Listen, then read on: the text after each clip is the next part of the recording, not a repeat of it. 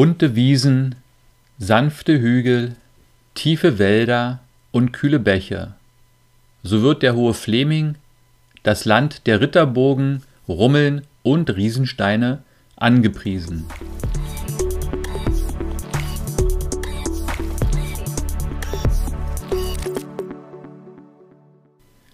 Hallo und herzlich willkommen zum visitFläming Podcast, deinem Podcast für die Reise- und Erlebnisregion Fläming.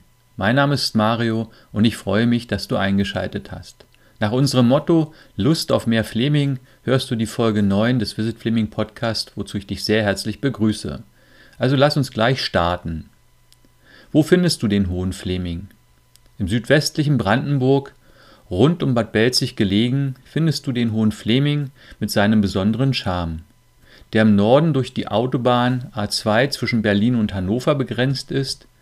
Im Osten verläuft die Grenze etwa bei Brück und Niemegk entlang und die Grenze im Süden und Westen verläuft entlang der Landesgrenze zwischen Brandenburg und Sachsen-Anhalt.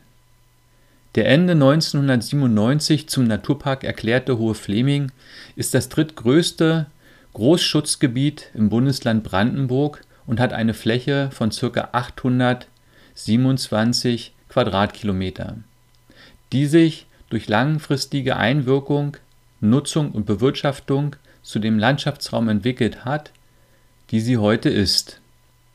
In der heutigen Form soll die wertvolle Kulturlandschaft erhalten bleiben und auch gleichzeitig touristisch vermarktet werden. Das Land Brandenburg ist der Träger des Naturparks Hoher Fläming und betreibt als zentrale Anlaufstelle für Besucher ein Naturparkzentrum in der alten Brauerei in Raben, direkt am Fuß der Burg Rabenstein. Das Zentrum hat zu normalen Zeiten im Sommer täglich von neun bis siebzehn Uhr und im Winter von zehn bis siebzehn Uhr geöffnet. Bis Ende November zweitausendneunzehn konntest du im Zentrum eine interessante Naturpark-Erlebnisausstellung besuchen, die ursprünglich Ende zweitausendzwanzig wieder eröffnen sollte. Aufgrund der aktuellen Corona-Situation wurde die Öffnung jedoch auf zweitausendeinundzwanzig verschoben. Vor Ort kannst du zudem im Garten der Sinne verweilen, sowie regionale Produkte, zum Beispiel Honig und verschiedene Öle, in einem kleinen Laden erwerben. Die Adresse und die Kontaktdaten des Naturparks haben wir dir hier in den Shownotes verlinkt. Dem Besucher dieser wertvollen Kulturlandschaft bietet sich eine große Vielfalt. Neben Natur pur findet der Suchende auch Kunst und Kultur, ebenso wie Burgen und Schlösser aus vergangenen Zeiten. Die Natur des Hohen Fläming mit seinen Rummeln, zahlreichen Bächen und Buchenwäldern lässt sich beim Wandern, Radfahren oder Reiten sehr gut genießen. Besonders gestaltete Natur-Erlebnispfade machen die Natur für dich spürbar. So zum Beispiel in Dippmannsdorf. Dort gibt es den ca. drei Komma fünf Kilometer langen Kindererlebnispfad, wo an dreizehn Stationen für Groß und Klein die Natur anschaulich erklärt wird. Oder am Fuße der Burg Eisenhardt in Bad Belzig. Dort findest du den Naturerlebnispfad Belziger Burgwiesen auf einer Länge von ca. zwei Kilometer. Dieser, auch für Gäste mit Handicap gut geeignete und erreichbare Pfad, lädt zum Mitmachen an insgesamt zwölf unterfahrbaren Stationen ein. Auf dem Naturerlebnispfad Rabenstein lauschst du den Stimmen der Natur und des Waldes, spürst und riechst die Natur mit all deinen Sinnen. Dabei gibt es an insgesamt acht Stationen Natur pur und garantiert keine Langeweile auf dem knapp zwei Kilometer langen Rundweg. Wer die höchste Erhebung im Fläming erklimmen möchte, steigt auf den Hagelberg, einem zweihundert Meter hohen Berg.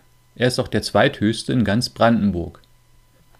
Eine geologisch-botanische Besonderheit stellen die Flämingrummeln und Trockenkuppen mit ihrem stark verzweigten, engen und zwischen sechs und zwölf Meter tiefen Talsystemen und der darin vorkommenden Vegetation dar. Sind diese Trockentäler doch in der Eiszeit entstanden. Bei starkem Regen oder auch Schneeschmelze, von letzterer hatten wir in den vergangenen Jahren ja leider nicht sehr viel, führen sie Wasser. Wer sich leise durch die Natur des Hohen Fläming bewegt, hat recht gute Chancen, das heimische Wild zu beobachten. So sind zum Beispiel Dammhirsche und Rehe auch tagsüber aktiv. und in den Weiten der Natur auf Nahrungssuche zu bewundern. Rothirsche und auch Wildschweine sind zwar auch hier heimisch, jedoch viel heimlicher und nur selten am Tage anzutreffen. Die Belziger Landschaftswiesen sind Heimat der bis zu sechzehn Kilogramm schweren Großtrappen, dem schwersten flugfähigen Vogel der Welt. Die Großtrappen kommen nur noch an sehr wenigen Orten in Deutschland vor. Und der Fläming gehört dazu. Weitere heimische Tiere sind zum Beispiel der Schwarzstorch, gibt es aktuell ein Brutpaar, sowie der Wolf und Fledermäuse. Neben reichlich Natur findest du im Hohen Fläming die Burgen Rabenstein und Eisenhardt sowie das Schloss Wiesenburg als Anlaufpunkt für eine ausgiebige Entdeckungsreise durch die Region. In den Folgen vier und fünf dieses Podcasts berichten wir ausführlich darüber. Den Link dazu findest du hier in den Shownotes. achtundzwanzig Kunstobjekte findest du entlang des Kunstwanderweges zwischen den Bahnhöfen Wiesenburg-Mark und Bad Belzig. Künstler aus Deutschland und Flandern haben diese Objekte in die umgebende Landschaft integriert und ermöglichen so das Wandern in wunderschöner Natur mit dem Genuss von Kunst zu vereinen. Der internationale Kunstwanderweg gehört übrigens zu den Qualitätswegen Wanderbares Deutschland. Wenn du mehr über den Hohen Fläming erfahren möchtest, besuch ihn einfach. Ausführliche Informationen, Anregungen und Landkarten findest du auch auf der Internetseite des Naturparks, die wir dir hier in den Shownotes verlinken. Wenn du dir die Inhalte des Podcasts nochmal in Ruhe durchlesen möchtest, dann findest du den Blogartikel dazu auf unserer Internetseite w w w punkt visit fläming punkt com. Und um keine weitere Folge zu verpassen, abonniere gleich den visitFläming Podcast.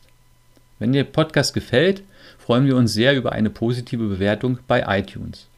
Und wir möchten dich bitten, den Podcast mit Freunden und Bekannten zu teilen. Hilf uns, viele Menschen zu erreichen. Dafür danken wir dir herzlich. Vielen Dank fürs Zuhören. Bis zum nächsten Mal. Tschüss und alles Gute, dein Mario.